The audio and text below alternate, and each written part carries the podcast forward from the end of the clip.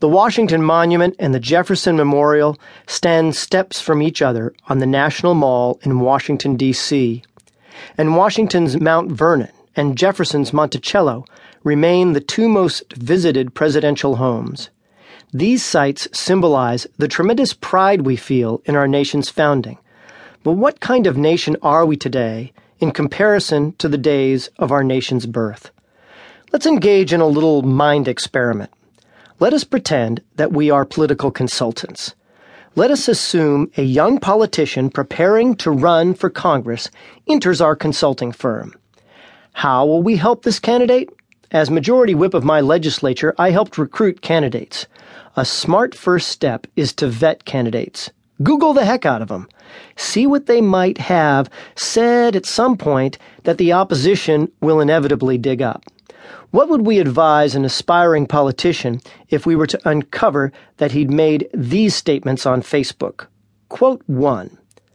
The hocus pocus phantasm of God, like another Cerberus with one body and three heads, had its birth and growth in the blood of thousands and thousands of martyrs.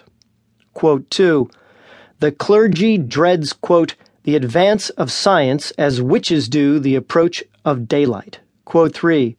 The candidate hopes that, quote, the human mind will get back to the freedom it enjoyed 2,000 years ago.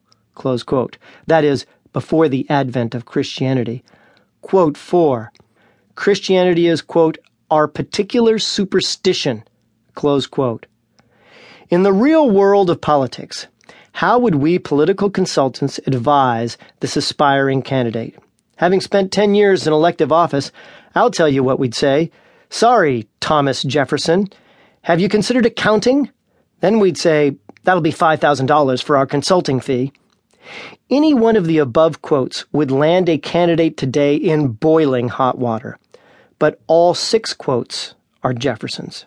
Just imagine Thomas Jefferson, one of our greatest thinkers, one of our greatest presidents, might be lost to us if he ran for office today because the author of the Declaration of Independence dared to think independently.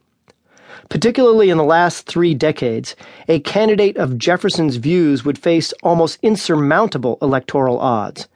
Consider the words of W.A. Criswell, the man selected by President Ronald Reagan to deliver the benediction for the 1984 Republican National Convention. Criswell said, the separation of church and state is, quote, the figment of some infidel's imagination, close quote. It was Criswell who introduced Reagan at a giant gathering of fundamentalist preachers in 1980, to whom Reagan made this pivotal declaration, quote, I know you can endorse me, but I want you to know that I endorse you.